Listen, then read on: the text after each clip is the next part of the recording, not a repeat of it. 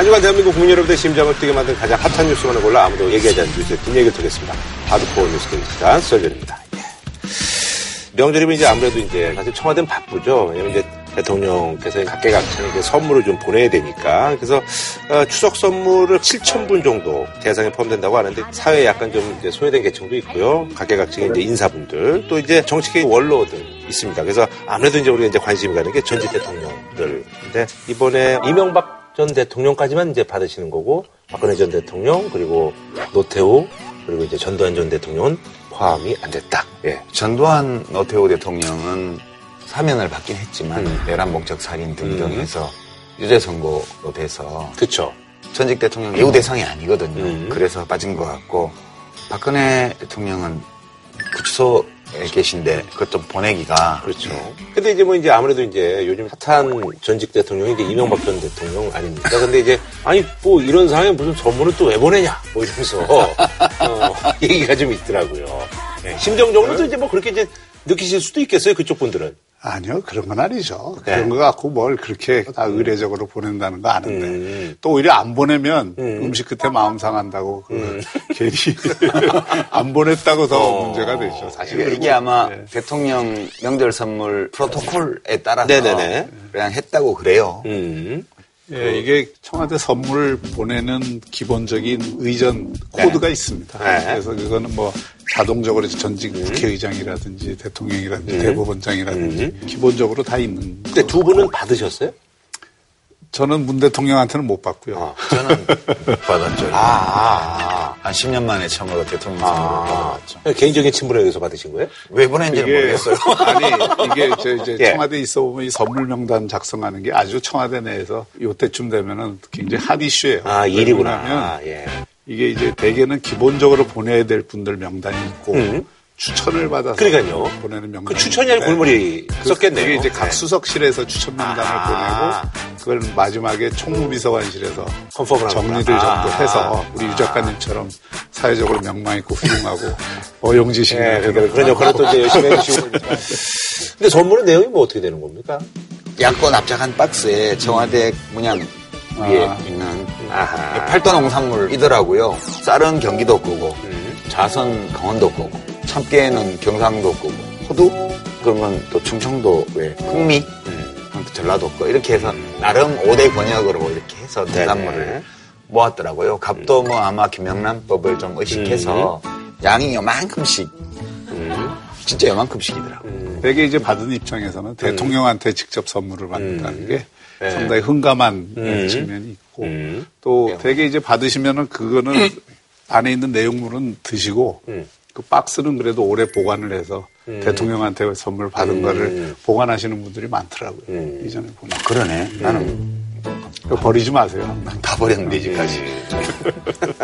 아니, 그러나 이제, 그, 지난번에 이제 유엔도 갔다 오시고 해서 각 당의 대표들과 이제 회담을 제안을 했는데, 역시 여기 홍준표 대표께서는 이제 불참을 하시면서 이제, 아니, 그런 식으로 이제 사열쇼 이런 걸 하는데, 우리가 왜 거기서 이제 들러리 서야 되냐라고 이렇게. 열 명 불러놓고 사단장 사열하듯이 사열하겠다는 거잖아요. 야당한테 당부할 얘기가 있으면 일대일로 불러라 이 말이에요. 어, 얘기를 하시면서 차라리 집에서 이제 공부를 하겠다 뭐 이렇게 얘기를 했습니다. 근데 여기에 또 어, 하태경 의원님도 아주 멘트가 세시더라고. 예, 아주 뭐 그라시 그렇게 붙이지 마세요. 예. 홍 대표가 들으면 크게 화를 낼 거야. 예.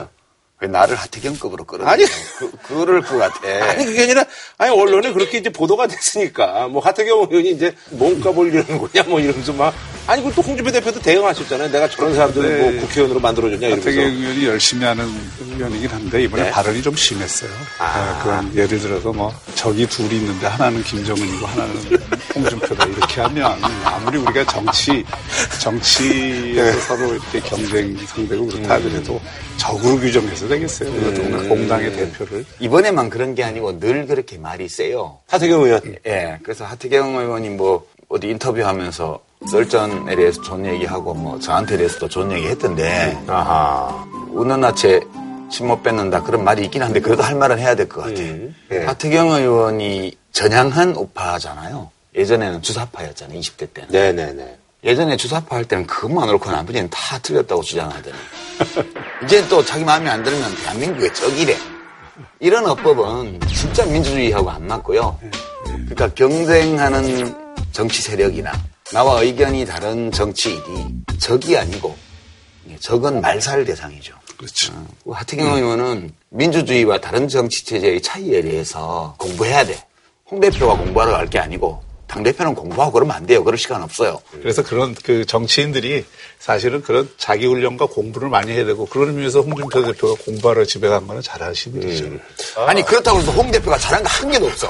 그러니까 홍준표 대표가 이제 계속 여기 이제 참여를 안 하시잖아요. 네. 요번이 두 번째 이제 그렇죠. 예, 지난번에도 안 하고 요번에도 안 하고 예. 근데 이렇게 계속 안 하는 거는 물론 이제 뭐 정치 어떤 전략상 뭐 그럴 수 있다라고 하는데 우선은 지금 안보에 대한 국민들 걱정이 크니까 음. 제일 야당 대표로서 안보 문제에 관해서는 초당적으로 협력한다는 모습을 보이는 게 음. 자유한국당 입장에서도 조금 아름다운 모습을 보여주는 게 좋았다는 생각이 들고요. 근데 아름다운 게 본인들한테는 뭐 유리하지 않다라고 판단하는 거예요? 정치적으로 보면 네. 지난번 구월 정기국회 때부터 시작을 해서 지금 자유한국당의 입장은 확실해요. 전국을 일대일 구도로 음. 가져가겠다는 입장이 확고하고 지금 여당이 백이십일 석인데 자유한국당이 백칠 석 아닙니까? 네. 거기다가 이제 바른정당이 뭐 예를 들어서 뭐 좀 분화가 돼서 그러면 음. 제일 당도 지금 넘볼 수 있는 자리다 이렇게 아. 보고 있는 거예요. 그러니까 그 격에 맞는 소통을 하고 싶다 이런 취지죠. 취지. 그러니까 네. 이거 자랑한 거예요. 간바자랑. 음. 그게 이제 논리적으로 보면 그럴 수도 있어요. 그러니까 의석 기준으로 보면 자유한국당이 삼분의 일밖에 안 돼요. 국민의당. 바른정당은 오분의 일이 채 안 돼요. 그렇죠. 네. 그다음에 어, 정의당은, 정의당은 십팔분의 일밖에 안 돼. 그러면 삼분의 일, 사분의 일짜리들 데리고 나도 거기 끼어서 같이 하란 말이야. 이게 기분 나쁜 거죠. 그러니까 난 문 대통령하고 대화 안 할래 라고 말한 게 아니고 대화는 할 필요가 있는데 아, 피라미드를 치우고 책임 맞는 사람끼리 만나 지금 이렇게 얘기를 한 거예요.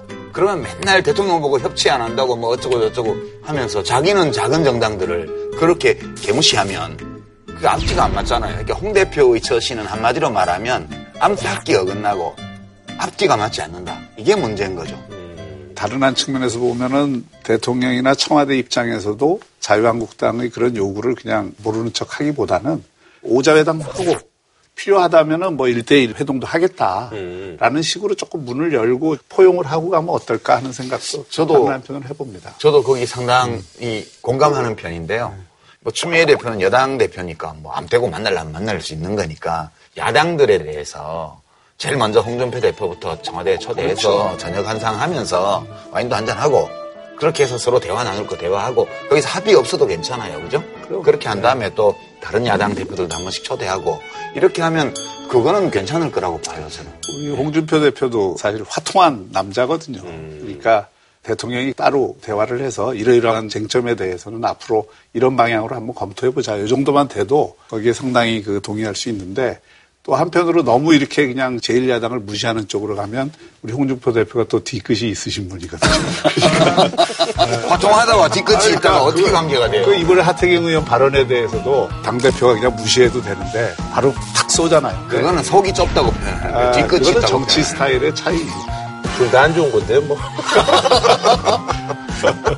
알겠습니다. 자, 첫 번째 소식은요. 아, 요즘 근데 여기저기 뭐 문건이 굉장히 많습니다. 더불어민주당 그 정배청산위원회가 그 엠비 정부 시절에 청와대 이제 국정원 등에서 이제 작성한 것으로 추정되는 문건을 공개해서 이제 정치권에 이제 파문이 일고 있는데 이게 지난주 목요일 정도에 이제 언론에 이제 보도가 됐습니다. 그래서 여기에 이제 또 우리 박형준 교수님도 이름도 들어가 있고 해서 박 교수님도 그렇고 저도 그렇고 리스트에 이렇게 또 올라가고 그러네요. 저도 리스트에 있었다고 그러더라고요. 아 그래요? 뭐 아, 주로 그 아. 국정원의 댓글 공격 타겟 중에 하나로 음, 네. 저 오랫동안 리스트에 못 올라봤거든요. 이번에 정말 기쁜 네. 마음으로 네. 그 녀석을 지켜봤습니다. 셋 다 또 리스트에 올라가 있는데 나, 리스트의 나도, 성격은 다르지만 네. 나도 살아 있었네 뭐 그런 거. 자 그래서 엠비 정부 청와대 문건 공개 파문인데요. 어떤 건지 좀 소개를. 이 문건이 사실은 다른 사건을 수사하는 과정에서 음. 이 김효재 정무수석이 전임자죠, 그죠? 아니죠. 네, 후임자. 후임자인가요? 음. 김효재 정무수석의 보좌관 중에 한 사람 집을 압수수색을 했는데. 네, 그분이 이제 갖고 나온 거 아니에요? 거기서 청와대에서. 이 사람이 청와대 행정관을 하다가 그만두고 네. 나오면서 네. 다수의 문건을 가지고 나왔던 거예요. 네네네. 문서는 네. 이명박 정부 때 만들어진 건데. 그거를 검찰이 입수한 다음에 네네. 거기서 나온 걸 수사를 전혀 안 하고 음. 그 문서를 그냥 청와대에 돌려줬어요. 음. 청와대에서는 이거를 국가기록원으로 이관을 한 거죠. 이거는 지정기록물이 아니고 일반 기록물로 국가기록원에 가 있어요. 이번에 더불어민주당의 적폐청산위원회 위원들이 가서 열람하고 음. 이게 참 눈 가리고 아웅인데 복사는 못 해줘요. 이렇게 하니까 음. 가서 노트 가지고 와서 다 적어온 거예요. 음. 그거를 이제 정리를 해서 발표를 한 거예요. 네네네. 그 목요일이었죠. 그 어디 뭐 행사 때문에 갔다가 나오니까 세상이 달라져 있더라고요. 음. 막 와글와글 시끄럽고 막 박형준 썰전에서 내려야 된다 그러고 뭐 난리가 났더라고요. 그래서 나 뭔가 하고 진짜 아. 이렇게 그 봤더니 그 문건 내용에 의하면 뭐 몇몇 사람들 청와대 출신들을 관권 선거를 지원하기 음. 위한 계획서 비슷한 문건이다. 이렇게 여당에서 음. 발표를 했는데 이천십이 년 십구 대 총선 앞두고 제가 그때 총선 출마를 준비하고 음. 있었는데 그 지역이 당시 한나라당 내에서 경선 지역 중에 하나였어요. 음. 그래서 경선을 굉장히 열심히 했고 그랬는데 나중에 경선 이틀 앞두고 제가 좀 앞선다는 이유로 경선이 무산됐어요. 일방적으로. 그래서 제가 이제 탈당을 하고 무소속으로 되고 그 뒤로는 제가 일체 당으로 돌아오지 않았는데 이번에 이제 관권 선거 지원 문건이라고 폭로된 그의 경우에는 그게 열람은 할 수 있어도 일방 공개는 할 수가 없어요. 그걸 적어와서 그냥 일방적으로 발표를 했잖아요. 음. 이거 자체가 저는 조금 절차적으로 하자가 음. 있다고 생각하고 어디서 이게 작성되는 거냐면 공직기강 비서관실 감찰팀에서 작성을 했다고 발표를 했어요. 음. 근데 공직기강 비서관실은 그런 거 하는 데가 아니거든요. 공직자들 감찰 업무를 하는 네네네. 거예요. 그 감찰팀에서 그런 문건을 왜 작성했는지를 저는 도저히 이해가 안 되겠어요. 음. 선거 관련 업무도 아닌데. 그렇죠. 자기 직무가 네, 아니죠. 직무가 아닌데 그걸 작성했다는 게 진짜 의문인데. 두 번째는 관권 선거라는데 청와대가 관권 선거를 할 수 있는 수단이 뭐가 있습니까? 그쵸. 뭐가 있습니까? 있어요. 뭐가 있어요? 아니 예를 들어서 지역 선거의 그 지방자치 단체장도 다 다르잖아요. 청와대가 관권 선거를 한다면 공무원들을 동원하는 거 아니에요, 기본적으로.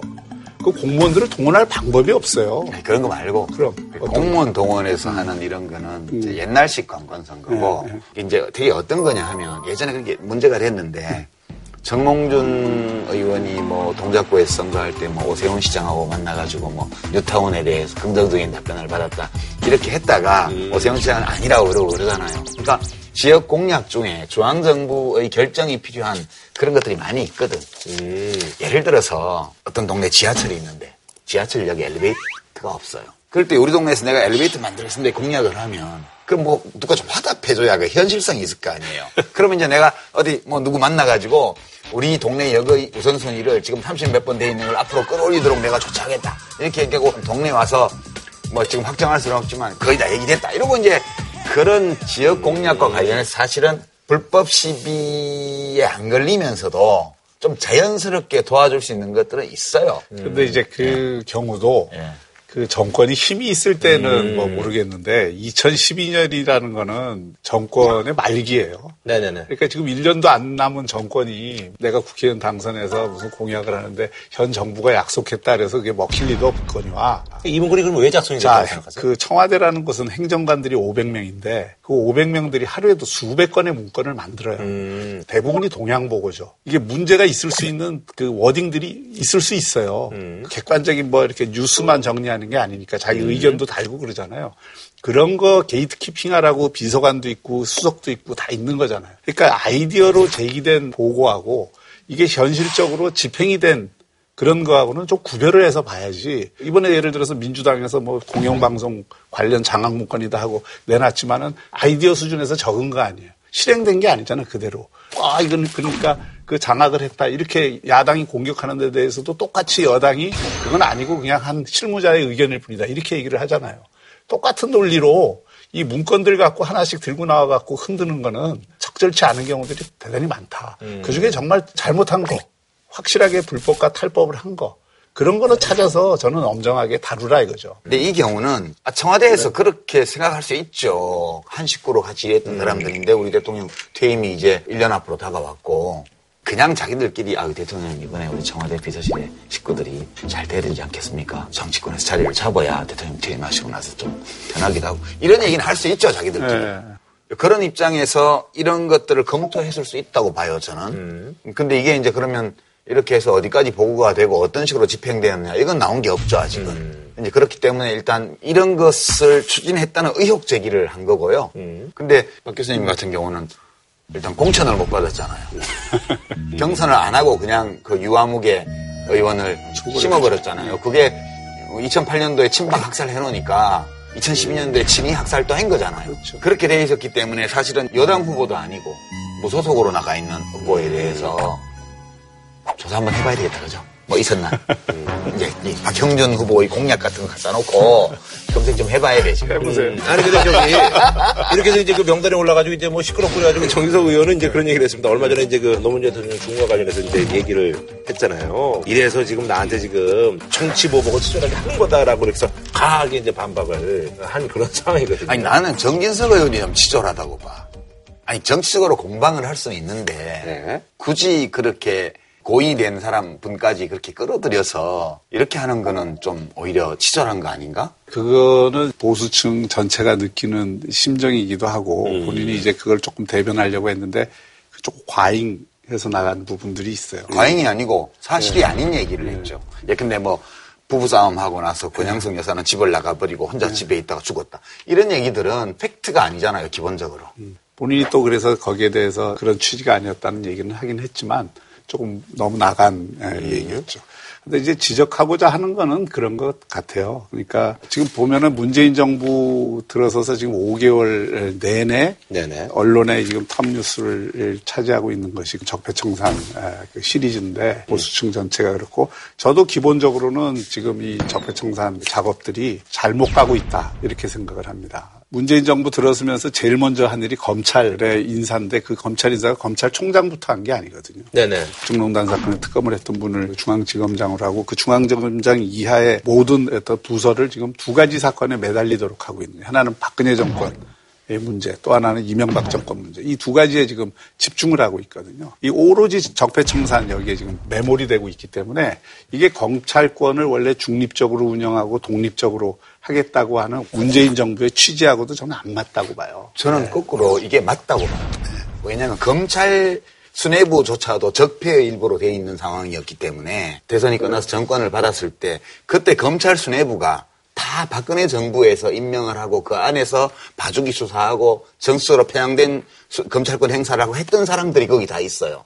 그런 조건에서 시급하게 인수위 기간도 없이 출범을 했기 때문에 불가피하게 그렇게 좀 비정상적으로 보이는 그 인사를 할 수밖에 없었고 또 그렇게 하는 게 맞다고 봐요, 저는. 이게 진행되는 양상을 보면 청와대나 국방부나 군 기무사 이런 데에서 과거에 문제가 있었던 걸 바로잡기 위해서 진상조사를 하는 위원회를 만들고 그걸 들여다보는 과정에서 범법행위를 증명하는 문서와 재정기록들이 나와요. 그러면 그거를 방법은 두 가지인데 하나는 덮든가 하나는 발표하든가 둘 중에 하나예요. 근데 발표하면 이런 문제가 생기죠. 정치보복이다. 덮으면 공범이 되는 거잖아요. 그러면 되게 새로 정부를 맡은 사람들 입장에서 보면 첫 번째 밖에는 선택을 할 수가 없어요. 그렇게 되고 나면 검찰은 그거를 또 방관할 수는 없어요. 그러니까 이게 지금 과거에 노무현 대통령 때처럼 친한 사람들을 다 세무조사하고 사람을 잡아가두고 개인 비리까지 탈탈 털어서 이명박 대통령을 괴롭히는 게 아니고요. 그냥 이렇게 나오는 거예요. 그리고 정부에서 이명박 대통령 개인을 겨냥하고 있는 것도 아니라고 봐요, 저는. 보는 시각의 차이인데 네. 자, 어떤 정부가 각 부처의 적폐청산 티에프를 만들어갖고 그 부처의 과거에 했던 일을 탈탈 먼지 털듯이 한 정부가 있었어요? 있었죠. 어느 정부가? 아, 이명박 정부도 다 했어요. 아니 그거. 그런 거를 어떻게 공식 기구를 만들어서 공식 기구를 안 만들고 해서 나빴던 자, 거예요. 제가 말씀드리고 싶은 거는 노무현 정부, 김대중 정부 어, 많이 정말 이게 옳은 정부였고 나머지 정부는 전부 그런 적폐 투성이었다. 이런 식의 접근, 즉 상대를 도덕적 악으로 보고 출발하는 이런 사정은 안 된다는 거예요. 근데 그렇게 저는 보고 시작한 게 아니라고 보고요. 만약에요. 네. 만약에 그런 식으로 하려면 지금 이명박 전 대통령의 차명재산으로 지금 이야기가 많이 되고 있는 다스를 세무조사를 하거나 아니면 박지만 씨가 지금 하고 있는 회사, 그 회사를 세무조사하죠. 그래서 자금 내역을 다 뒤지죠. 지금 그거 안 하고 있잖아요. 사실은 이명박 대통령 취임하고 나서 한상률 국세청장하고 해가지고 노무현 대통령과 가까웠던 사람들과 거래한 데를 세무조사를 엄청 했잖아요. 그거는 사실상 직권남용에 해당되는 잘못된 행위인데 지금 정부는 그런 일을 하지 않아요. 다만 지난 시기에 그런 사정기관 권력기관들이 정치적인 목적으로 잘못 행사되었던 것들에 대해서 이거를 바로 잡고 제 갈 길을 가야 되니까 터는 과정에서 이걸 할 수밖에 없는 거예요. 저는 그렇게 생각을 안 합니다. 이 적폐청산은 적폐라는 거는 과거에 그냥 잘못된 패습 이거를 극복하겠다 이거였는데 오래된 패습. 예. 근데 박근혜 정부에서 그거를 세월호 사건 때 무슨 관피아 이런 얘기 나오면서 적폐청산하면서 이거를 과거 정권 문제로 이게 들이대면서 사실은 그때 적폐라는 말이 좀 자, 잘못 쓰였다고 생각해요. 그러면서 지금은 어떻게 되냐면 적폐라는 거를 어떤 사람에 대한 처벌 특히 전직 대통령을 향한 그런 어떤 기획수사로 이거를 가져가게 되면 그 적폐청산은 결국 분노의 정치를 다시 끌어들이는 거예요. 아니, 이명박 네. 대통령 모셨던 분으로서는 그런 걱정을 하실 수 있는데요. 특정한 정치인을 겨냥해서 뭐가 나올 만한 데를 파서 이걸 하는 게 아니라니까요. 지금 이명박 대통령과 관련된 건 딱 한 가지밖에 없어요. 이 모든 일들에 대해서 이명박 대통령이 지시했냐? 지시는 안 했지만 보고는 받았냐? 지시하지도 보고하지도 않았는데 밑에 사람들이 과잉 충성하느라고 한 거냐. 이 질문을 사람들이 하고 있는 거고 이거에 대해서 아직 이명박 대통령은 입장을 안 내놓고 있어요. 이명박 대통령의 개인적인 어떤 친분 있는 사람들을 털어야 그게 표적 수사예요. 지금은 이명박 대통령이 재직하시던 동안에 그 대통령의 직접 지휘를 받는 권력기관에서 벌어졌던 잘못된 일들에 대해서 지금 진상규명을 하는 과정이잖아요. 그럼 그 진상규명을 네. 왜 이명박 정부까지만 합니까? 그럼 노무현 정부도 해야죠. 저는 이명박 정부, 박근혜 정부에서 털만큼 다 털었다고 알아요. 저는 그렇게 생각 안 합니다. 예를 들어서 장관의 특수활동비 삼백만 원 한 달에 있는 거 그거까지 다 털었어요. 그러니까 그런 피해의식을 갖고 지금 이 문제를 접근하니까 이 문제가 안 풀리는 제 거예요. 제 계좌도 다 들여다봤고 통지서 다 받았습니다. 저도 마찬가지예요. 그거는. 예. 예. 그러니까 그런 식으로 그 이야기를 하면 문제가 해결이 안 되는 거예요. 이천칠년 십이월 십팔일 날 대선 하루 전이었어요. 김만복 국정원장이 앰뷸런스를 타고 북해를 갔어요. 이건 이미 보도로도 사실 관계가 드러난 거예요. 엠비 정부에서 그거에 대해서 문제 안 삼았어요. 만약에 그거를 문제 삼으면 그 안에 여러 가지 문제들을 만들 수 있어요. 정보가 없어서 안 하는 게 아니라 그걸 안 한 거예요. 지금 저는 과거 정권의 문제에 대해서 문재인 대통령이 정말 미래로 나아가기 위해서 어떤 부분에 대해서는 문제를 삼고 어떤 부분에 대해서는 과거의 일로서 포용적으로 이거를 정리를 하고 넘어가야 되는 시점이 와야 된다고 생각해요. 그리고 그런 일을 만약에 문재인 대통령이 할 수 있다 그러면 보수층으로부터도 엄청난 박수를 받을 거라고요. 근데 지금 나오는 것들은 포용하기가 되게 어려운 일들이에요. 또 노무현 정부 때 당시에 그 노사모 출신의 문화 인사들이 문화 공공기관에 다 장으로 들어갔어요. 누가 그, 들어갔어요? 다 들어갔죠. 그 이창동 장관부터 시작을 해서 이창동 장관은 음, 장관으로 기용을 했죠. 아니 그 문화 공공기관장들도 그쪽 계열 인사들이 다 장악을 했어요. 그래서 그 당시에 이천삼년에 연극인들과 문화인들이 평판 인사에 대해서 반박 성명을 하고. 아니 그거야 있을 수 있죠. 그거는 아니, 정당한 인사권 행사잖아요. 그러니까 지금 리스트를 만드는 거 자체를 문제 삼잖아요. 아니죠. 문제는 그 리스트를 집행을 했잖아요. 다 문화부 통해서 집행하고 자기와 생각이 다르고 노선이 다른 사람들의 업무를 방해하기 위해서 또는 내가 하고자 하는 일을 잘 수행하도록 하기 위해서 법에 어긋나는 수단을 썼냐 안 썼냐 그 문제예요. 좋습니다. 그러니까 그런 어떤 이게 정치라는 게 기본적으로 불완전한 인간이 하는 불완전한 그렇죠. 행위예요. 네. 그리고 이 국가의 이 통치권의 범위라고 하는 것은 모든 거를 법률적인 재단을 할 수 있는 그런 사안들이 아닌 경우가 그렇죠. 많죠. 많습니다. 네, 네. 근데 그거를 만약에 오늘의 시점에서 과거를 뒤져서 그걸 오늘의 법리적 잣대로 전부 문제를 삼으면 문제 안 될 정보가 없다는 걸 제가 말씀드리는 거고. 법이 국정원법이 이명박 정부 때나 지금 똑같은 법이에요. 야권을 공격하고 대통령을 옹호하는 댓글팀을 사방에 만들어가지고 그다가 수십억 원의 돈을 주고 직원들이 있지도 않는 유령팀을 만들어갖고 돈 가다가 입마이 벗겠다고 이런 일들이 다 드러나는데 그럼 그걸 덮어줘요? 아야, 앞으로는 우리 되죠. 그러지 맙시다 하고 그렇죠. 덮어주냐고요? 그거는 예를 들어서 정상적인 수사 과정에서 또는 정상적인 고발 절차를 통해 갖고 법률적으로 수사를 하고 또 재판을 받는 거는 해야 된다고 봐요. 그렇죠. 저도 국정원 댓글 사건이나 지금 표출되는 많은 사건들 저도 정부에 같이 참여했던 사람들로서 부끄러운 점도 있고 또 잘못된 점이 굉장히 많다고 생각해요. 제가 지금 문제 삼는 거는 이 적폐청산이라고 하는 이름으로 지금 진행되고 있는 이 그 정치 기획 이 자체를 저는 문제 삼는 거예요. 아, 예. 아 근데 그 네. 입장은 알겠어요. 근데 네. 저는 이 현재 진행되고 있는 적폐 청산 작업을 하지 않으면 안 된다. 아니 근데 저기 문제. 지금 이제 군 기무사령부가 이 개입한 정황 이거에 대해서는 이것도 조선대 교수의 이메일을 기무사 요원들이 음. 해킹한 거 아니에요. 해킹해서 들켰단 말이에요. 음. 기무사가 기본적으로 민간인인 대학 교수의 이메일 계정을 해킹했다는 거는 어떤 명분으로도 합리화할 수가 없어요. 음. 그러니까 만약 기무사가 우연히 첩보를 입수했다 하면 그럼 민간인을 조사할 수 있는 대로 넘겼어야죠. 그 첩보를. 근데 자기들이 지금 해킹을 해서 걸린 거거든요. 뿐만 아니라 기무사에서 또 국정원에서 한 거랑 거의 유사한 일을 했다는 증언들이 나오고 있는데 김관진 국방부 장관이 직보를 받으면서 했다는 증언들이 나와 있는 거예요. 그러면 이거는 장관의 명으로 조직적으로 추진했다는 의혹이 지금 제기돼 있는 거거든요. 그러니까 이런 것들은 검찰이 수사를 하지 않으면 밝혀낼 수가 없어요, 더 이상. 수사가 진행이 됐으니까 음. 엄정하게 수사를 하는 게 저는 맞다고 그쵸? 생각해요. 음. 그런데 이제 이번에 문건 나온 것 중에 사이버 사령부가 청와대에 사백육십 건을 보고를 했다. 그 중에 한 건이 무슨 댓글 관계해갖고 보고한 게 있다고 지금 보도에 나오더라고요. 그러니까 이것도 다 우리가 좀 그 옥석을 가려서 음. 얘기할 필요가 있다. 그 기관이 원래 설정한 그 업무 영역이 있습니다. 그러니까 사이버 사령부라는 게 심리전 하는 데예요. 네네네. 심리전 하는 데에서 국방비서관실에 동향 보고하는 건 저는 하등 이상할 게 없다고 생각해요. 그러니까 음. 그 잠시 심리전단 단장이 부재 중일 때 직무대행을 했던 분의 증언이 천안 아니면 천안은 무슨 문제가 나오면 포털 댓글에 비판 구십, 옹호 십 이 비율에 우리가 밤새 작업해서 그 다음날 아침에 반반으로 만들었다는 거. 이런 데이터들을 보고를 했다는 거예요. 그냥 동향 보고가 아니고 자기들이 여론을 이렇게 바꿨다는 자기들의 성과, 조직의 업적 이거를 청와대에 보고한 거니까 당연히 청와대의 국방비서관실에서는 국방부 심리전단이 이 일을 하고 있구나 걸 알고 있었다는 의혹이 지금 제기된 거죠. 특정한 누구를 겨냥한 게 아니에요. 그냥 있었던 일들을 밝혀나가는 과정에서 그러면 그때 거기 누가 거기 있었어? 라고 그 다음에 묻게 되고 그 사람을 불러서 조사하는 이런 식으로 지금 가고 있어서 이렇게 저는... 하는 거는 절대로 안 된다는 걸 이번에 한번 확실하게 세워야 된다. 뭐 하여튼 그걸 통해서 교훈을 얻어서 그렇게 정말 솔선수범해서 안 하면 좋겠는데 그렇게 간단치 않다고 저는 봅니다. 적폐청산 티에프라는 것도 왜 정치적으로 보이냐면 제가 누차 얘기하지만 일괄 조사하라 이거예요.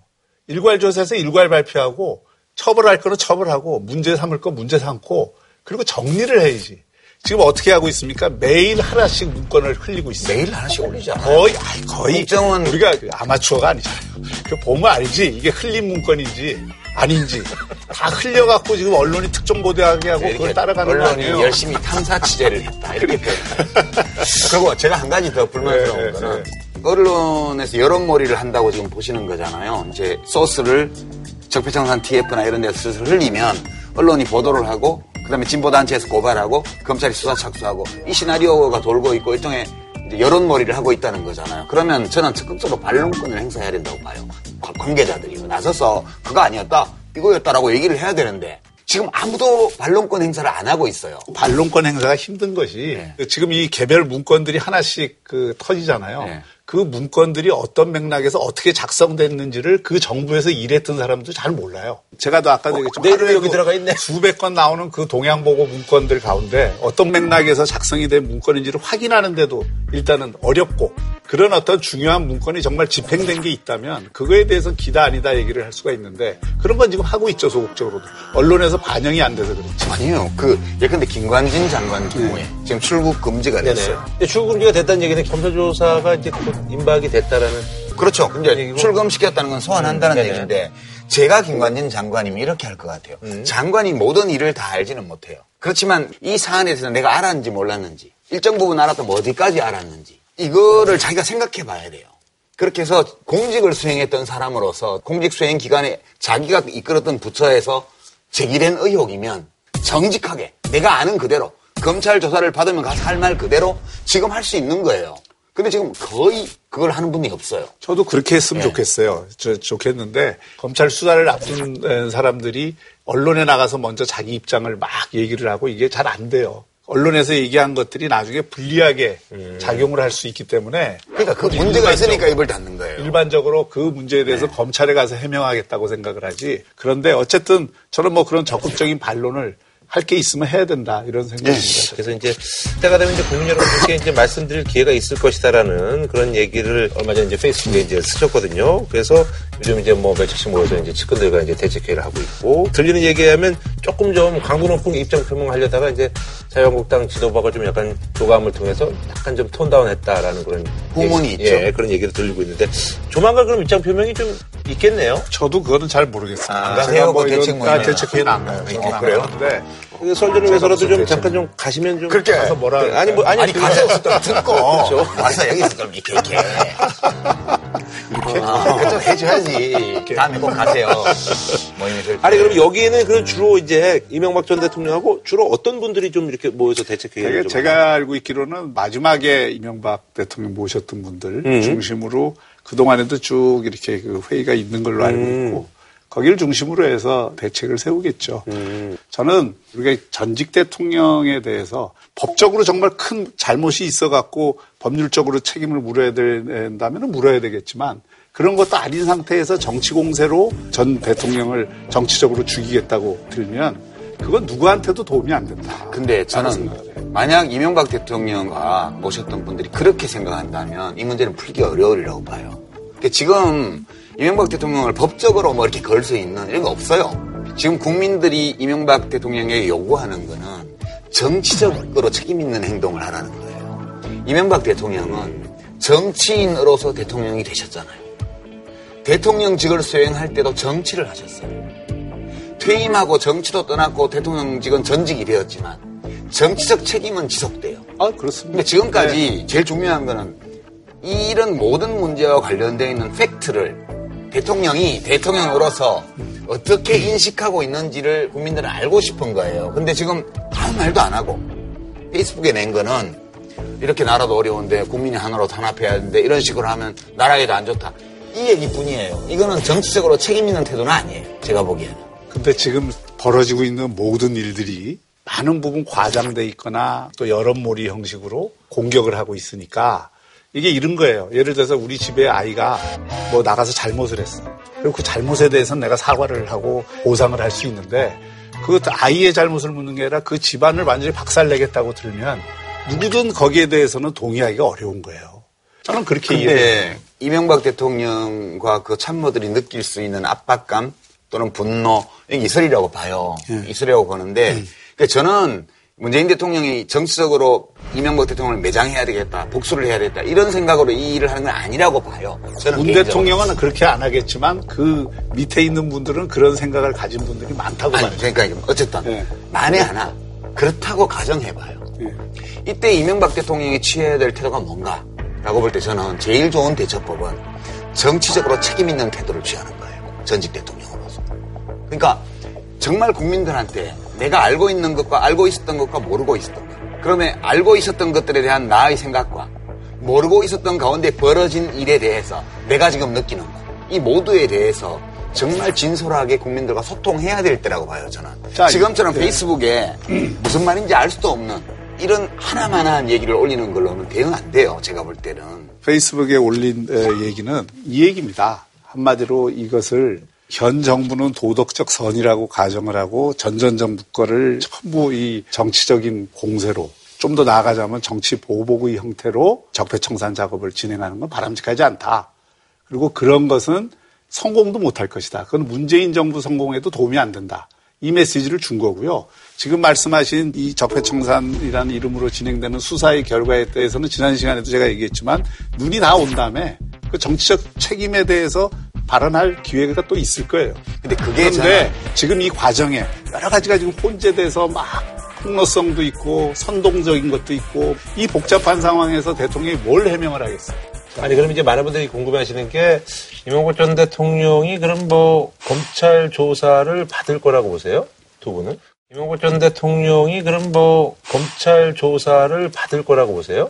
두 분은? 그거는 간단치 않아요. 음. 그 왜냐하면 소환을 하거나 방문조사를 음. 하려면 이명박 대통령의 진술이 꼭 필요한 어떤 아. 대목이 있어야 돼요. 아. 그러니까 오케이. 노무현 네. 대통령을 소환할 때는 돈 문제에 관해서 대통령 자신의 진술을 들어야 된다. 이걸로 음. 지금 그때 소환한 네네. 거 아니에요. 네네. 근데 지금 이명박 대통령의 진술을 꼭 들어야 될 음. 뭐가 지금 나와 있냐 하면 그게 없어요, 아직. 음. 물론 이제 검찰 조사가 더 진행이 되어서 혹시 전직 장관이나 청와대 수석급 중에 누가 가서 음, 음. 나는 이거 반대했는데 음. 대통령이 강압적으로 하라고 그래서 할 수 없이 했다 이러면 이제 조사가 불가피해요. 네네. 근데 현재까지 나와 있는 보도를 통해서 알 수 있는 여러 가지를 볼 때 그렇게 막 쉽게 시작할 수 있는 그래서 이제 아까 말씀하신 게 이제 정치인으로서 그런 뭐 입장 표명을 요구하시는 네. 거라. 지금은 이명박 대통령이 이렇게 그냥 꽉 입을 다물고 그냥 바람직하지 않다 하고 상대방의 의도를 문제 제기하는 이 방식으로는 저는 대응이 잘 안 되리라고 봐요. 박 교수님 어떠세요? 전직 대통령을 수사선상에 올리자면은 명확한 네? 그렇죠. 법률적 문제가 확정이 되었을 때 아까 말씀하신 뭐 이제 뭐 원세훈이라든지 음. 김관진 이런 분들의 네, 어떤 진술에 뭐 그리고 있다든가 법리적으로 과연 그거를 그 입증할 음. 수 있느냐 음. 이게 되게 어렵죠. 음. 그러니까 네. 없으니까 계속 정치적으로 시끄럽기만 하고 음. 결국 현 정부와 전전 정부 간에 이게 싸움으로 되고 나아가서는 진보와 보수의 싸움으로 되고 국론을 사실 둘로 딱 분열시키는 게 의도와 관계없이. 아니 그러니까 이명박 네. 대통령 개인을 겨냥하고 하는 이게 아니라니까요. 정치권에서는 이명박 대통령이 몰랐다는 게 말이 되냐 이런 식으로 공방을 하지만 지금 수사기관이나 여러 기관들의 움직임을 볼 때 문재인 대통령의 직접 지휘를 받는 조직에서 화살을 이명박 대통령으로 겨냥하는 이런 조짐은 없어요. 제가 볼 때는 지금 보이는데요. 그래요? 많이 보이는데. 음. 자, 그럼 뭐 이쯤에서 마무리하고 이제 한 줄로 평점 부탁드리겠습니다. 현재와 과거와 싸우면 희생되는 건 미래다. 음. 잘못된 과거와 철저히 싸워야 밝은 미래가 열린다. 네. 알겠습니다. 다음 소식은요. 스페인의 지역, 뭐 스페인 여행도 많이 가시니까 이제 카탈루냐 지역하고 이제 이 마드리드가 중심이 된 이 지역이 있었는데 계속 이제 지역적으로도 좀 뭐 갈등도 있고 뭐 이랬는데 이번에 이제 그 주민 투표를 했나 봐요. 지역 분리 독립을 위한 주민 투표였는데 이게 한 구십 퍼센트 이상이 독립을 원한다.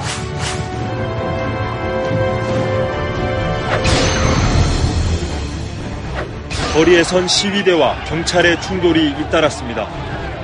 경찰은 투표소 문을 깨고 투표함과 용지를 압수했습니다. 투표소 이천삼백여 곳 가운데 상당수는 투표를 진행하지 못했습니다. 지난번에 뭐 스코틀랜드하고 이제 뭐 잉글랜드 뭐 그하고 좀 비슷한 뭐 그런 맥락이네요. 음, 예. 지금 이게 축구 팬들이 제일 관심이 많아요. 그러니까요. 그러니까 이제 에프씨 바르셀로나가 스페인 축구의 양대 축이잖아요. 그렇죠. 뭐 다 아시다시피. 근데 이게 이제 네. 프리메라리가 네. 속하느냐. 네. 아니면은 이게 이제 독립을 하게 되면 또 이 프랑스 리그에 갈 수도 있거든요. 아, 그래요? 어제 네. 어제 바르셀로나 경기가 있었는데 홈 경기가 네. 바르셀로나 캄프누 경기장에서 무관중 경기가 열렸죠. 그래서 아침에 네. 월요일 아침에 항상 우리 축구팬들은 음. 밤새에 있었던 유럽 축구 동영상들을 하이라이트로 음. 많이 보는데 메시 두 골 넣었는데 운동장에 아무도, 아무도 없어요.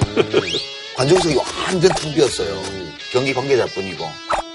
그게 그날 일요일에 독립 주민투표 그것 때문에 혹시라도 거기서 시위 같은 게 벌어질까봐 사고가 날까봐 경기장 출입을 봉쇄한 거예요. 그래서 축구팬들이 왜, 왜, 캄프누에 왜 관객이 하나도 없지? 그때서야 이제 검색을 막 해보는 거야, 이게. 그래서 카탈루냐가 검색에 오른 게 그것도. 네네. 맞습니다. 네, 그죠? 어쨌거나. 근데 여기가 네. 이제 우리 국민들은 어, 우리 경상도가 독립하나? 전라도가 독립하나? 뭐 이렇게 생각하실 수도 있는데 그거는 영 달라요. 네. 역사적인 그 맥락이. 유럽은 이 문제를 네. 다 안고 있는 게 네네. 우리나라는 이제 단군 할아버지가 오천 년 전에 터잡으신 뒤로 주민이 한 번도, 한 번도 안 바뀌었잖아요. 물론 삼국시대도 있고 발해도 있고 하지만 다른 데서 떼거지로 막 와서 우리 땅을 뺏기거나 그런 적이 없어요. 네네. 근데 유럽은 유럽 전체가 그 지역의 주인이 수도 없이 바뀌었어요. 그러니까 여기 이제 스페인을 보면 되게 재밌는 게 이베리아 반도잖아요. 네, 이베리아 반도. 네. 여기에 벌써 삼만 오천 년 전 유적이 나오고 뭐 동굴 벽화가 유명한 것도 있고 그러잖아요. 근데 이게 기원전 구세기에는 켈트족이라고 음. 아일랜드 쪽이잖아요. 어, 여기가 싹 다 먹었어요. 어. 그러다가 기원전 오 세기경에는 그리스가 셀 때 그리스가 또 이쪽을 팍 영향가에 넣고 기원전 이 세기는 로마가 다 먹었고 그 다음에는 로마 망할 때 서고트족, 고트족이라서 게르만족하고 닮았는데 거기가 밀고 돌아서 다 먹었어. 팔 세기가 되니까 북아프리카의 이슬람 음. 교도들, 무어인들이 와서 또 다 먹었어요. 그러고 나서 이제 십오 세기에 와서 처음으로 음. 이게 이베리아 반도의 가운데 내륙에는 카스티아 지방이라고 거기가 다수 민족이. 음. 그, 그 서북 쪽으로 아마 갈리시아라고 있고, 또 이제 동북 쪽으로 오면은 이제 카탈루냐가 있고, 피레네 산맥으로 바스크가 있고, 그래서 스페인이 입헌 군주국인데 다민족, 다문화, 다 언어 국가예요, 여기가. 유럽이 대부분 그렇죠. 다 유럽의 대부분 나라들이 네. 영토라는 게 근대에 와서 확정이 되는 음, 그렇죠. 그 근대의 영토가 확정이 되면서 여러 민족들이 합쳐진 경우들이 많아요. 그러면 여기가 원래 바르셀로나 백작이라는 사람이 다스렸던 백작령이거든, 네. 카탈루냐가. 음. 그러다가 이제 독립왕국을 세우려고 뭐 하다가 최종적으로 실패한 게 천칠백십사 년도에 이게 여기서 이제 왕이 죽고 나서 이 스페인의 왕위 개성 전쟁이 벌어져서 오스트리아 빈에 합스부르크 왕가하고 부르봉 왕가 루이 십사 세 잘 나갈 때 막 벌껴가지고 여러 나라들이 막 전쟁을 쳐서 이 전쟁이 끝날 때 최종적으로 카탈루냐의 독립 왕국 건설 계획이 완전 무산된 거예요. 이게 천칠백십사 년인데 유시민의 세계사 그때 그래서 이제 병합이 된 거군요. 그래서 일설에는 캄프누에서 경기가 벌어지면 레알 마드리드하고 엘 클라시코라고 그래요. 네네네. 마드리드가 이게 카스티아의 중심지잖아요. 카탈루냐의 중심지는 바르셀로나. 아. 이 경기 시작 십칠 분 십사 초가 되면 다 일어나서.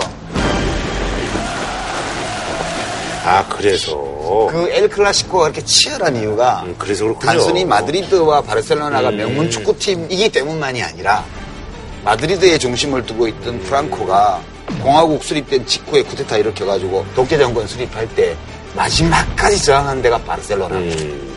그러고 거길 점령하면서 에프씨 바르셀로나 이름을 바꿔버리잖아. 이 카탈루냐의 표기에서 스페인어식으로 해서 그렇죠. 네. 에프씨를 씨에프로 거꾸로 바꿔요. 아. 그 이제 뭐 그런 역사적인 원한이 있지. 있고, 예, 네. 그다음에 그 문화가 차이가 있고 사실은 그 민족도 어, 다르고 음. 언어가 달라요. 네. 천구백칠십구 년도에 자치권을 획득하면서 모든 공공 건물과 이정표에 위에는 카탈루냐, 그 밑에 스페인어 써요. 아. 그래서 이게 지금 그 유럽 전체에서도 이 분리주의 운동 네네네. 하는 데가 많거든요. 그런 스코틀랜드가 뭐 그런 그렇죠. 잉글랜드가 이게 원래 중심이고 네 개 국가가 영, 음. 그 유나이티드 킹덤을 네. 형성하는 거 아니에요. 그런데 스코틀랜드는 그런 의미에서 원래 자기들이 영국의 뿌리인데 잉글랜드가 이게 전체를 지배하고 음. 있기 때문에 그것도 이제 독립을 음. 하려고 하는 움직임인 거고. 지역마다 다 이게 있어요. 네. 근데 여기는 그거하고는 다르게 사실은 경제적으로 보면 이 그 바르셀로나를 중심으로 한 이 잘 나간다고 그러더라고요. 예. 굉장히 잘 나가는 예. 지역이고 또 영국은 지방 분권 국가지만 음. 이 스페인은 굉장히 중앙 집권적 국가예요. 음. 그러다 보니까 이제 카탈루냐의 자치권 자체가 상당히 약한 거지. 음. 그러니까 더 준다고 아. 지금 예. 막 달래고 있잖아요. 예. 아, 더 줄게 더 줄게 분리독립하지 마. 예. 그리고 지금 이 스페인 법에 이 주민투표는 불법이니까 우리 인정 안 해. 음. 그렇게 얘기를 하고 있는데 지금 스페인 인구 한 삼천구백만 되잖아요. 예, 예. 카탈루냐 지방은 바르셀로나를 중심으로 약 칠백오십만 명 되는데 인구 비율은 십오 퍼센트 정도밖에 안 되는데 여기 경제력이 지디피 기여도가 이십 퍼센트가 훨씬 넘어요. 네, 그렇죠. 그리고 여기 카탈루냐가 이베리아 반도에서는 산업혁명이 일어난 유일한 지역이에요. 네네. 지금도 스페인이 국민소득이 우리랑 비슷하거든요. 네네네. 네, 우리랑 비슷한데 바르셀로나 지역은 국민소득이 한 사만 불 됩니다. 음. 아, 그거 잘 거라요. 그, 그 해운이나 음. 이 그 항만을 비롯해서 역시 산업, 금속. 산업 기지거든요. 아. 그래서 스페인 중앙정부 입장에서는 이걸 음. 절대 놓칠 수가 없죠. 음. 예, 그리고 이제 카탈루냐도 그런 독립에 대한 의지는 강하지만 국제법적으로 독립되기는 어렵다는 것도 아마 그래서 이제 자차를 좀 더 받으려고 그러는 거예요, 그러니까? 아니에요. 그러면. 그렇게 아니, 본인들은 않고. 본인들은 음. 독립을 하려고 그러지만 이게 국제법에 두 가지 원칙이 있거든요. 하나는 영토 보존권. 이게 음. 절대적인 겁니다. 그러니까 주권 국가의 기존에 갖고 있는 영토에 대해서는 국제법적으로 우선 원칙이 있어요. 그리고 또 하나 이거하고 음. 조금 충돌되는 게 뭐냐면. 국민들은 자신들의 정치적인 단위를 결정할 권리가 권리를 있지. 가지고 있는 이게 예. 충돌을 해요. 그렇죠. 그런데 국제법상으로는 영토가 우선권을 갖고 있기 때문에 이거를 국제법적인 문제로 가면은 이게 사실 독립되기가 다 어려운 겁니다. 이게 바르셀로나는 자치 경찰을 보유하고 있어요. 그것도 다 카탈루냐 사람들이야 거기도. 이게 독립을 선포하고 스페인 정부하고 충돌이 생기면 경찰들은 많이 카탈루냐 독립을 지지해요 개인적으로도. 근데 군대가 없거든, 카탈루냐는. 그러니까 최종적으로 안 되면 물리력으로 이걸 진압하게 될 텐데. 예. 예컨대 뭐, 바르셀로나 이번 주민투표를 앞장서서 이건 정치인들을 체포한다든가. 이렇게 해서 정수적 충돌로 가게 되면 약간 내전 상황 비슷한 시위, 이렇게 해서 굉장히 불안한 정세로 갈 우려가 있어요. 이미 좀 유혈 사태가 예. 좀 난데다가. 예.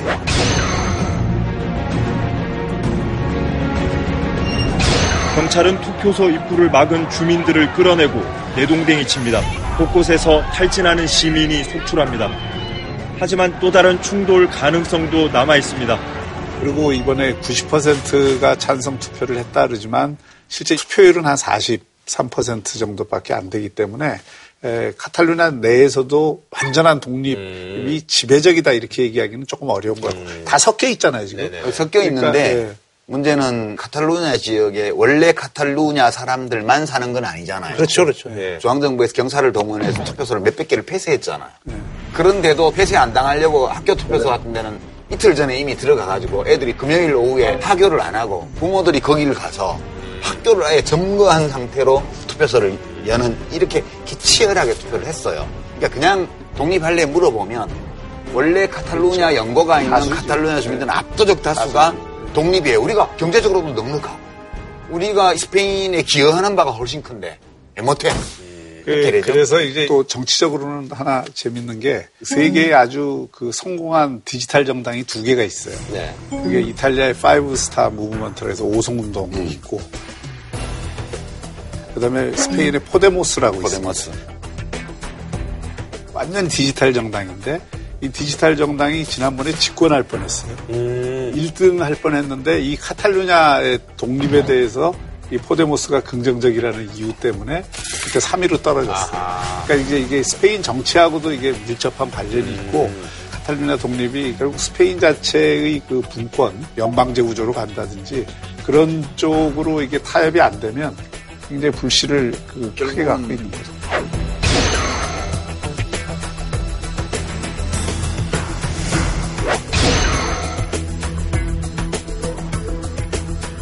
축구팬들은 정치보다 축구에 관심이 많잖아. 그러니까 혹시라도 카탈루냐가 독립을 하게 되면 스페인 프리메라 리그에서는 더 이상 그러면 에프씨 바르셀로나의 경기를 볼 수 없는 없게 되냐.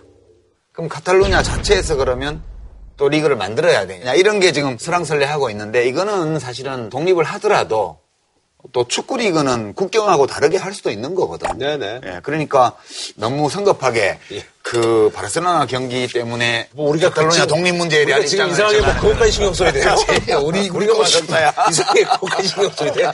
예, 예, 알겠습니다. 예. 자, 사절로 좀 부탁드리겠습니다. 예.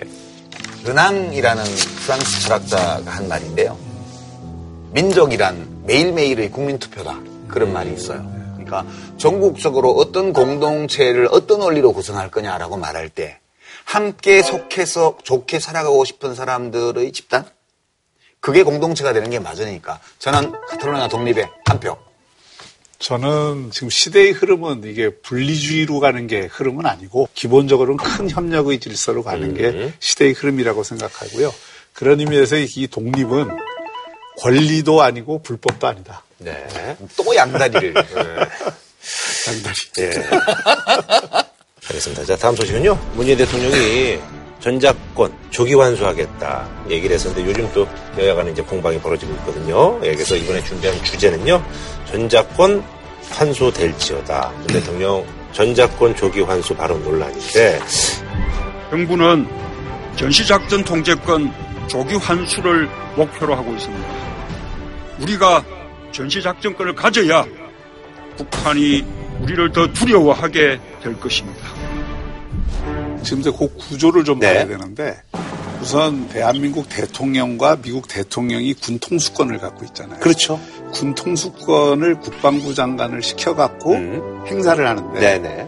그 국방부 장관은 합참의장한테는 지휘권을 위임을 하는 군령권. 군령권. 네. 근데 합참의장이 갖고 있는 지휘권 가운데 평시작전권은 우리가 갖고 있고 음. 전시작전권은 한미연합사를 연합사. 미국과 네. 공동으로 구성을 음. 해서 사령관을 미국이 하고 부사령관을 음. 한국이 하는 구조예요. 아. 그러니까 이거는 전시작전권을 전부 미국이 행사한다 이렇게 음. 보는 것도 정확하지는 않고 공동으로 행사하는데 음. 주도권을 한미연합 사령관이 갖고 있다. 그게 그 얘기죠. 우리가 이제 어렵게 말한 말씀하세요. 왜냐하면 이제 그 개념 때문에 전작권 환수냐, 음, 전작권 맞아, 그 전환이냐, 전환이냐 이 얘기가 자꾸 이제 나오고 있어요. 그게 그거예요. 환수라고 하나 전환이라고 그러나 문제는 음. 이 작전 통제권이 어떻게 해서 넘어갔냐 하면 음. 육이오 전쟁 나고 한 네. 달밖에 안 됐을 때 이승만 대통령이 메가다 사령관한테 귀하들 행사하시오 이렇게 서면으로 보내가지고 이제 줬어요.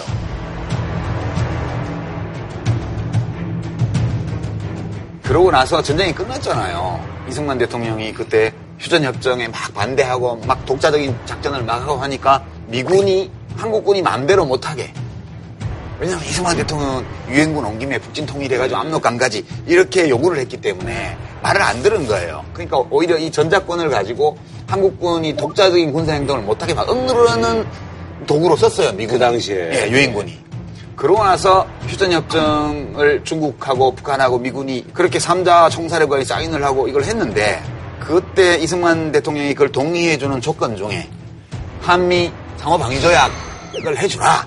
음. 그렇게 약속을 받아내고 그걸 해준 거예요. 아하. 그때 한미 상호방위조약을 체결할 때 이 한미연합사의 구조 그리고 한미연합사령관을 미군사령관이 한다는 거 이걸 거의 못을 박아놓은 거예요. 아하. 거기서 든 생각이 그 유교전쟁 났을 때 북한의 전시작전권도 좀 중국이 가져갔으면 이런 사태가 어, 벌어지지 않지 않았을까는 뛰어난 역사적 상상. 네, 그런 좀 생각을 하게 돼요. 아, 좋아, 좋아, 좋아. 반짝반짝해. 예, 아, 사실은 뭐 이렇게까지 막상팔이 되진 않았거든요.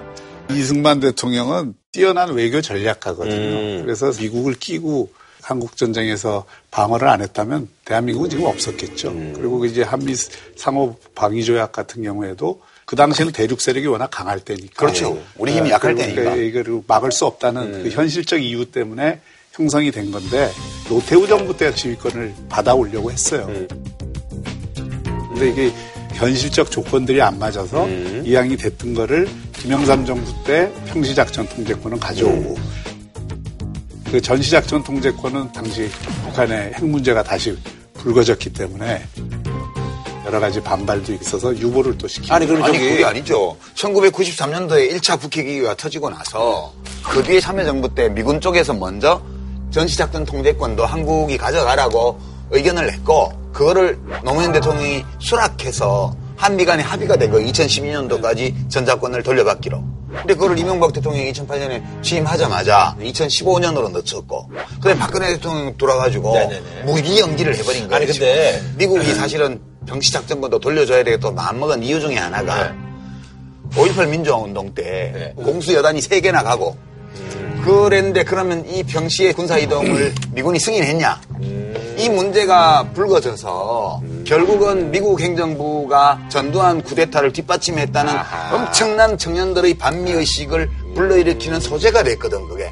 미국으로서도 굉장히 부담스러운 거예요 이 권한이. 첫째는 이런 정치적 이유. 예. 예. 두 번째는 한미연합사 체제하에서 미국이 엄청난 돈을 쓰고 있어요. 음, 네네네. 브루킹스 연구소의 추정에 의하면 한미연합사의 체제를 뒷받침하기 위해서 미국이 한 백조의 예산을 써요. 음. 그러니까 미국의 입장에서는 그걸 넘겨줌으로써 음. 한국이 군사력을 강화하는 쪽에서 미국이 전략적으로 무기도 팔 수 있으니까 그 문제에 대해서 다 니네 가져가도, 다 컸잖아. 니네 다 컸는데. 된다는 입장을 음. 가지고 있었어요. 근데 음. 우리 입장에서는 과연 한미연합사 체제 아닌 상태에서 북핵에 대한 효과적 대응을 할 수 있느냐 하는 문제가 이슈였고요. 주한미군 철수와 한미 동맹을 약화하는 문을 터주는 거 아니냐라고 하는 문제제기가 있어서 그걸 갖고 또 논쟁을 했던 거고요.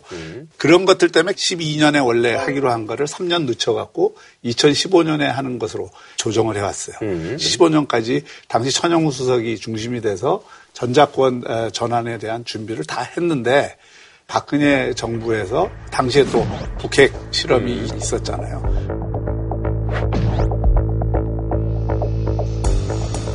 그러면서 이제 전작권 전환 문제를 사실상 무기연기했는데 그때는 시기상의 문제로 못 바꾼 게 아니고 조건의 문제로 못 박았어요. 이게 그 굉장히 그 얘기죠. 네. 그게 아무 날짜를 안 정하고 음. 조건이 성숙되면 받는다 이렇게 그건 무기연기지. 지금도 지난번에 한미 정상회담에서 문재인 대통령하고 트럼프 대통령이 합의한 공동성명에는 조건에 기초한 작전 통제권 전환이라고 되어 있고 문재인 대통령은 후보 시절의 공약이 전작권 전환을 하겠다는 음. 입장이었기 때문에 이번에도 미국 쪽에 그런 의사를 전달했고요. 음. 전작권 환수든 전환이든 음. 해결할 거라고 얘기를 하고 있죠. 근데 음. 문제는 이 시점에 대해서 지금 얘기를 시점은 요즘 이런 상황에서 이런 얘기를 해야 되느냐가 이제 이제 야권이라든지 이런 뭐 그렇죠. 요즘 이제 이슈죠, 뭐. 그러니까 이제 우리가 이제 동네 평판을 한번 생각해 보자고요. 대한민국은 국제 고아였어요, 그죠? 우리가 북한에 두들겨 맞고 완전 만신창이가 됐을 때 동네 사람들이 와서 밥도 먹여주고 물건도 많이 팔아주고 이래서 우리가 이제 국제사회의 지원을 받고 유엔이 우리 후견이고 미국이 양아버지 비슷한 그런 관계로 왔어요 지금까지. 근데 지금 보면 양아버지가 더 이상 양아버지가 아닌 게 야 돈 더 내놔 니네 뭐 우리가 적자 보니까 에프티에이 파기할 거야 막 이러고 살벌해요 지금. 그러니까 사람들이 볼 때 이제 좀 자기 발로 서야지 뭐 툭하면 세계 십 위권의 무역대국이고 이렇게 자랑하면서 저 뭐 하는 짓이야? 해외 시각이 그렇다는 얘기예요? 그럼요. 일반적으로 어느 주권국가가 자기 전자권을 외국 군대에 맡겨놓고 있어요. 그거는 뭐 꼭 그런 건 아니고. 꼭 그런 거예요. 꼭 그래요. 우리나라뿐이에요. 물론 전자권을 전환이 됨으로써 한국군도 좋아지는 점이 있어요. 그렇죠. 그동안 너무 미국에 의존을 해서 음, 저희 자주국방을 예. 제대로 못한 측면들이 음. 분명히 있으니까 미군 의존적인 부분들을 과감하게 바꾸는 그런 긍정적인 의미가 음. 있는 반면에 작전 통제권이 미군에 있음으로써 우리가 많은 실리를 취해온 건 사실이에요. 음, 네. 우리나라 지디피의 한 이, 삼 퍼센트 정도를 지금 국방비를 네. 쓰잖아요. 만약에 미군이 없었다면 대부분의 군사 전문가들이 음. 오 내지 육 퍼센트를 써야 된다고 보고 있는 거예요. 우리가 지금 음. 자주국방을 하려면. 또 하나는 조건에 기초한 전환이라고 하는 것 중에 중요한 요소가 뭐냐면 북한 핵 이슈가 지금 네네. 터져 있기 때문에 한반도 안보 환경이 어쨌든 조금 음. 지금보다는 개선돼야 그렇죠. 된다는 조건이 있고요. 그다음에 북한의 핵미사일 위협에 대응할 수 있는 우리 체제를 가져야 된다는 음. 그런 조건들을 우리가 갖추는데 아직 시간이 좀 걸리고 음. 제일 큰 문제는 지금 우리의 정보력의 문제입니다. 정찰, 감찰 뭐 이런 기능에 있어서 우리가 형편없이 지금 약하기 때문에 이걸 이제 끌어올리는 음. 게 필요한 것이죠. 근데 전작권이라고 그러니까 진짜 전쟁이 터졌을 때만 하는 거라고 사람들이 생각을 하는데 그건 아니고요. 네네. 실제 전쟁이 일어나기 전부터 전시작전 통제권이 미군으로 넘어가요. 이게 데프콘 쓰리잖아요. 음. 전쟁이 임박했다는 징후에 해당하는 이것만 있으면 발령할 수 있고요. 네네. 근데 물론 이 데프콘 쓰리를 발령하려면 양국 합참의장들이 보고를 하고 양국 국가원수가 승인을 해야 데프콘 쓰리가 발동이 되니까 전시작전통제권을 미군으로 넘길 때는 우리 대통령의 승인이 필요하죠. 음. 그러니까 자기 마음대로 가져갈 수 있는 건 아니에요. 네, 물론 아니긴 하지만. 그래서 이 지점에서 전작권 개념을 갖다가 군사주권 개념으로 바로 등치하는 건 맞지 않나요? 똑같지는 않지만 군사주권의 네. 일부가 가 있는 건 맞죠. 비상경영을 하는데 씨이오를 누가 할 거냐 이 문제거든요. 음. 만약에 씨이오를 한국의 씨이오로 바꾸면 미군이 과연 그걸 제대로 하겠느냐 그러니까 하는 문제가 있고. 전작권 문제가. 이런 지적이 예컨대 있을 수 있기 때문에 그럼 우리가 예컨대 나토 모델로 갈 수도 있다고 봐요. 저는 한미연합사 체계를 완전히 유지를 하면서 미군의 주도권을 행사하지 않으면 안 되는 전력 이런 것들은 미군에 맡겨도 되죠. 그러나 일반적으로 지상군이라든가 이런 것들은 우리가 해야죠. 이 시스템을 어떻게 바꾸는 것이 효율적인지에 대해서 한미 간에 긴밀한 협의와 이런 게 필요한 거예요. 특히 지금 굉장히 좀 예민한 시기 아니에요. 네네네. 이 시기에 조교 안수하겠다고 대통령이 발언을 하는 게 꼭 시기적으로 적절했다고 음. 보지 않습니까? 다른 얘기로 넘어가세요. 스틸러스 이제 국무장관이 삼십 일날 북한하고 소통 라인이 몇 개가 이제 가동되고 있다고 그랬는데 그 얘기에 이제 트럼프가 트윗에 이거 시간 낭비라고 본다. 이렇게 돼가지고 이거는 좀 냉정하게 분석하면 어떨까요? 그러니까 이제 흔히 두 가지로 해석이 되는데 음. 하나는 소위 투캅스 전략이다. 그렇지. 그러니까 비둘기파하고 매파를 잘 활용을 해서 한쪽은 좀 속내고 음. 한쪽은 그래도 얼르고 음. 뭐 이런 역할 분담 속에서 틸러슨이 중국 간 김에 뒷문을 좀 열어준 거다. 이런 평가가 있는 반면에 네? 트럼프가 쓰고 있는 그 미치광이 전략의 김을 빼는 측면이 있기 때문에 네? 틸러슨을 바꿀 것이다. 음. 이런 견해가 있는 것이죠. 내가 지금 미치광이라고 어느 쪽일까? 어. 너도 미치광이로 가야지 이렇게 되더군요. 근데 지금 이거는 바깥에서 보기에는 손발이 안 맞았다라고 보시는 손발이 안 맞는 것으로 오히려 비칠 가능성이 어떻게 보세요? 진 작가님. 그러니까 쪼만한 조폭 두목을 두고 큰 마피아의 중간 보스가 김정은이하고 지금 얘기 좀 하고 있는 중이야. 이렇게 얘기를 했는데 제일 높은 보스가 화를 벌컥 냈잖아. 트위터에다가 음. 너 그러지 마! 이렇게 하고. 음. 그러니까 이제 틸러슨는 그러겠죠. 야, 형님 이 정도는 안 된다는데. 아, 일종의 쇼다. 저는 투캅스 전략으로 봐요. 아하, 예. 우리 옛날에 많이 잡혀갔을 때 그런 거 많이 겪었잖아. 어떤 음. 형사가 와가지고 막 때리기도 하고, 아, 급 줘놓고. 옆에서, 아이고. 좀 지나면, 야, 하지 마. 애들이 그럴 수도 있는 거지. 이래놓고 그냥, 나가라! 내보내놓고. 그 다음에 담배인데 피울래? 이렇게 주고는 이제 그치. 달리는 그런 거 비슷한 거예요. 그랬으면 좋겠는데 글쎄 그거는 그렇게 단언하기 아, 어렵다고. 어렵다. 투캅스 전략이 되려면 적어도 대화의 진전이 있어야 되는 거예요. 그러니까 이번 틸러슨이 중국 방문했는데 시진핑이 아, 섭섭지 않게 해드릴게 하고 북한 제재안을 했잖아요. 그러면 틸러슨도 호응을 해야 되죠. 우리도 대화의 문을 닫고 있는 건 아니다. 그래서 그런 거를 은근히 흘린 건데 트럼프 입장에서는 이게 김새는 음. 이게 왜 김밥이 옆구리 터지는 소리냐 이렇게 받아들였어요. 그러니까 지난번에 트럼프 대통령이 문재인 대통령하고 전화 통화했을 때 트위터에 올렸잖아요. 로켓맨에 대해서 얘기 나눴다고. 대화 좀 되냐 이렇게 물어봤다는 거 아니에요? 대화 되긴 뭐가 돼요? 지금 이쪽 전화를 안 받는데. 지금 문재인 정부하고는 북측이 대화 채널을 다 끊어놓고 있는 상황이니까. 근데 미국 쪽에서는 뭔가 얘기가 오가는 통로는 있는 거죠. 최소한 전화 안 받지는 않는 거죠. 알겠습니다. 자, 한 줄로 평 좀 부탁드리겠습니다. 어려워도 우리나라는 우리가 지킵시다. 물을 건널 때는 말을 갈아타지 않는다. 그 물을 칠십여 년 동안 건너고 있어요, 지금. 네. 자, 다음 소식은요. 많은 분들이 이제 사실 추격을 받았는데요. 강원도 철원에서 작업하다가 이제 복귀하던 병사가 이제 총에 맞아 죽었어요. 근데 이제 군 당국의 해명이 뭐, 이게 뭐 도비탄이다, 뭐 이렇게 얘기를 함에도 불구하고 이게 사실은 뭐 개운치가 않습니다. 그래서 정확한 사고 원인의 규명을 촉구하는 목소리가 높아지고 있습니다. 이번에 준비한 주제, 철원 일병 사망 사건 핵심과 쟁점은인데, 사건의 경위, 뭐, 짧게 좀 얘기를 해주시죠. 예. 경위는 되게 간단해요. 예, 간단하죠. 예. 어떤 군부대가 사격장에 사격을 하고 있잖아요. 음. 그 사격장 표적이 있는 그 뒤쪽 이동로로 네. 공사를 마치고 온 네, 가다가 비무장 병력이 음. 이동하다가 이쪽에서 날아가글로 추정되는 총알에 맞아서 병사 하나가 예. 목숨을 잃었어요. 음. 근데 이제 그게 과연 총알이 도비탄이냐 아니면 탄환이냐? 그러니까 지금 이게 문제를 키운 것은 음. 사고가 난 뒤에 군의 대응 자세 또는 음. 대응 방식 때문에 이게 지금 문제가 네네네. 커진 거죠. 근데 과거에도 제가 정부에 있을 때도 이렇게 보면 군의 어떤 그 고질적인 문제가 있어요. 음. 어떤 사건이 터지면 이게 책임선이 어디에 갈 건가 이거부터 생각을 해요. 아. 그러니까 자꾸 꼬리 자르기를 먼저 하려고 해요. 음. 이게 습관이 돼 있더라고요. 그래서 제가 그, 그때도 천안함 사태가 굉장히 논란이 많았잖아요. 그때 그게 불필요한 논란을 일으킨 게 처음 사건 터진 시간을 변경을 해서 음. 어, 발표하는 바람에 여러 가지 논란을 일으켰는데 그때도 보면은 당시 그 합참 의장이 지방에서 또 파티에 참여하는 바람에 문제가 됐대요. 아. 그다음에 사실 확인을 하고 발표를 해야 되는데 면피용 발표부터 그렇지. 아하. 이게 이제 군이 그동안 여러 가지 그 문제에 있어서 불필요한 의혹을 음. 사는 이유라고 생각합니다. 그러니까 사격장 구조가 여, 여기 사격장이 사대가 있고 통제탑이 있고 음. 그다음에 앞쪽으로 한 삼백 미터 정도가 사격장이 끝나는 네네. 데고 되게 표적지는 이백오십 미터, 네네. 이백 미터, 몇 미터 이렇게 음. 오십 미터 간격으로 네. 표적이 설치가 되고 거기서 뭐 각종 자세로 사격을 한단 말이에요. 그럼 되게 좀 빗나가도 음. 방벽이 쌓아져 있는 그러니까요. 한 삼백 미터 지점에 가서 총알이 끝나야 네네. 되는데 그 너머로 갈 수 있단 말이에요. 왜냐하면 네. 유효사 거리가 게이트 도청이 사백육십 미터 이렇게 음. 머니까. 그래서 이제 그 뒤쪽에 이동로가 있을 때는 양쪽에 경계병을 세워서 음. 사격이 진행되고 있는 동안 아, 통제를 그래. 한단 말이에요. 근데 이제 이 사건의 경우에 이제 우선 규명해야 될 게 일. 통제를 했냐. 음. 통제를 제대로 안 했으면 지휘관 책임이에요, 이거는. 그렇죠, 그렇죠. 기본적으로.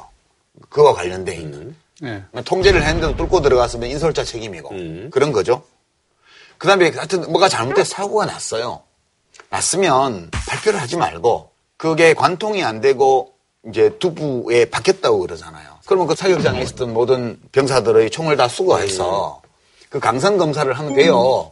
어느 총에서 나왔는지를 조사하면 다 나오니까. 음. 그러면 어느 총에서 잘못 발사가 됐다든가 진상규명을 해서 그 다음에 발표를 해야 되는데 이 도비탄이라는 거는 책임 회피용이에요. 정상적으로 사격을 했는데. 뭐 맞고 이렇게 됐다고. 예, 근데 그 최대 이백오십 미터가 제일 먼 표적이에요. 거기를 쐈는데 그게 그 근처에 어디 돌 같은 데 맞고 핑 튀어서 한 백오십 미터를 더 가서 사망자가 났다 이런 얘기예요. 아니 도비탄도 굉장히 음. 딱딱한 물체에 맞았을 경우에는 음. 뭐 일 킬로미터도 가고 한다고 음. 해요. 근데 이 경우에는 거기 지금 사격장이 전부 흙으로 이렇게 경사가 져 있고 음. 또 주위에는 전부 나무밖에 없었고 네네네.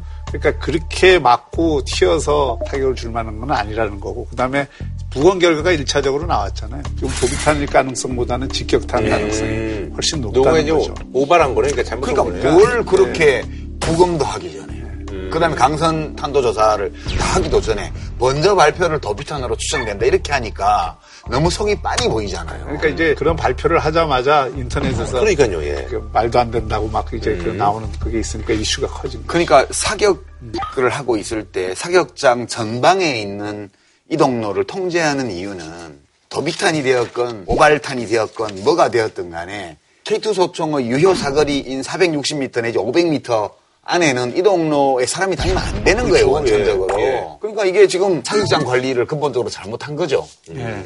그리고 이제 아까 박 교수님 지적처럼 벌써부터 면피형 발표를 하는 이 자세가 또 그만큼 사고 난 그만큼의 잘못이라고 저는 봐요. 예. 예. 그리고 이제 사실 이제 사고에 이제 그 후송되는 과정도 사실은 이게 뭐 일반 헬기에서 헬기. 예, 그것도 또 얘기가 많네요. 우리 지금 그 그런 군에서 사고 났을 때 긴급 의료용 헬기가 예, 있어야 되는데 그게 사실 잘 구비가 안 돼서. 음. 지금 일반 그 헬기는 그 안에서 이 응급조치 외에는 할 수 있는 방법이 없잖아요. 음. 그러니까 사실 위급한 환자는 시간이 그렇죠. 생명인데 네. 의료용 헬기라면 그 안에서 긴급 수술도 할 수 있고 뭐 여러 가지 조치를 할 수 있는 건데 그런 헬기를 보내지를 못했다는 거죠. 그러니까 이제 그런 것들도 이부 차제에 보완을 해야 되는 것을 측면이죠. 그 문제가 논하면 사실은 여러 복잡한 문제들이 고구마 줄기처럼 엮여 나오게 돼요. 군 의료 시스템이 왜 이렇게 되어 있냐를 따지려면 정말 큰 문제들이 같이 걸려 나오게 돼 있어서 그냥 단순히 대답하면 의료용 헬기를 빨리 구입하고 전문의를 배치해라 이렇게 음. 나오는데 그게 군에서 안 되는 이유가 있어요.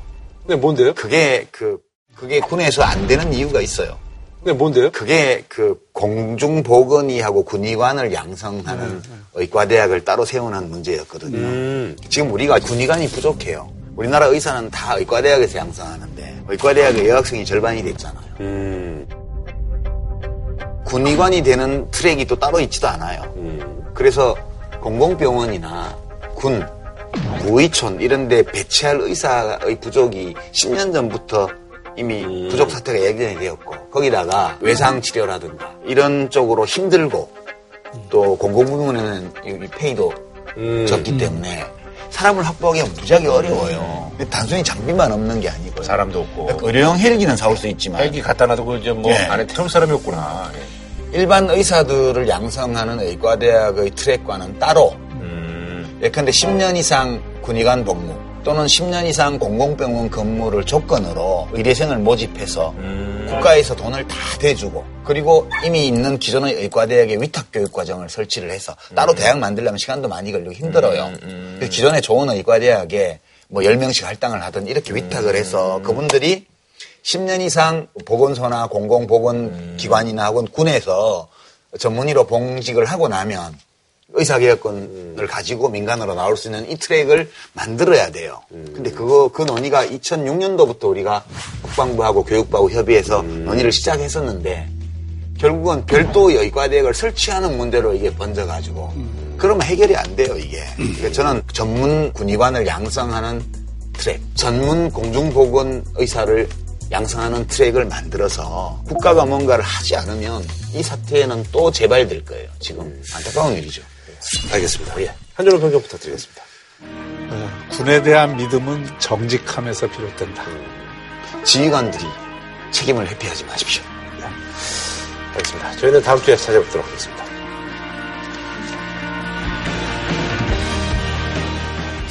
한우 특등심은 명인등심에서 문화상품권을, 진한 국물 설렁탕 도가니탕 전문점 푸주옥, 공무원 강의는 에듀피디, 프리미엄 소고기 무한리필 한상에 소 두 마리, 구수한 맛 화미 전통찌개 된장에서 백화점 상품권을 드립니다.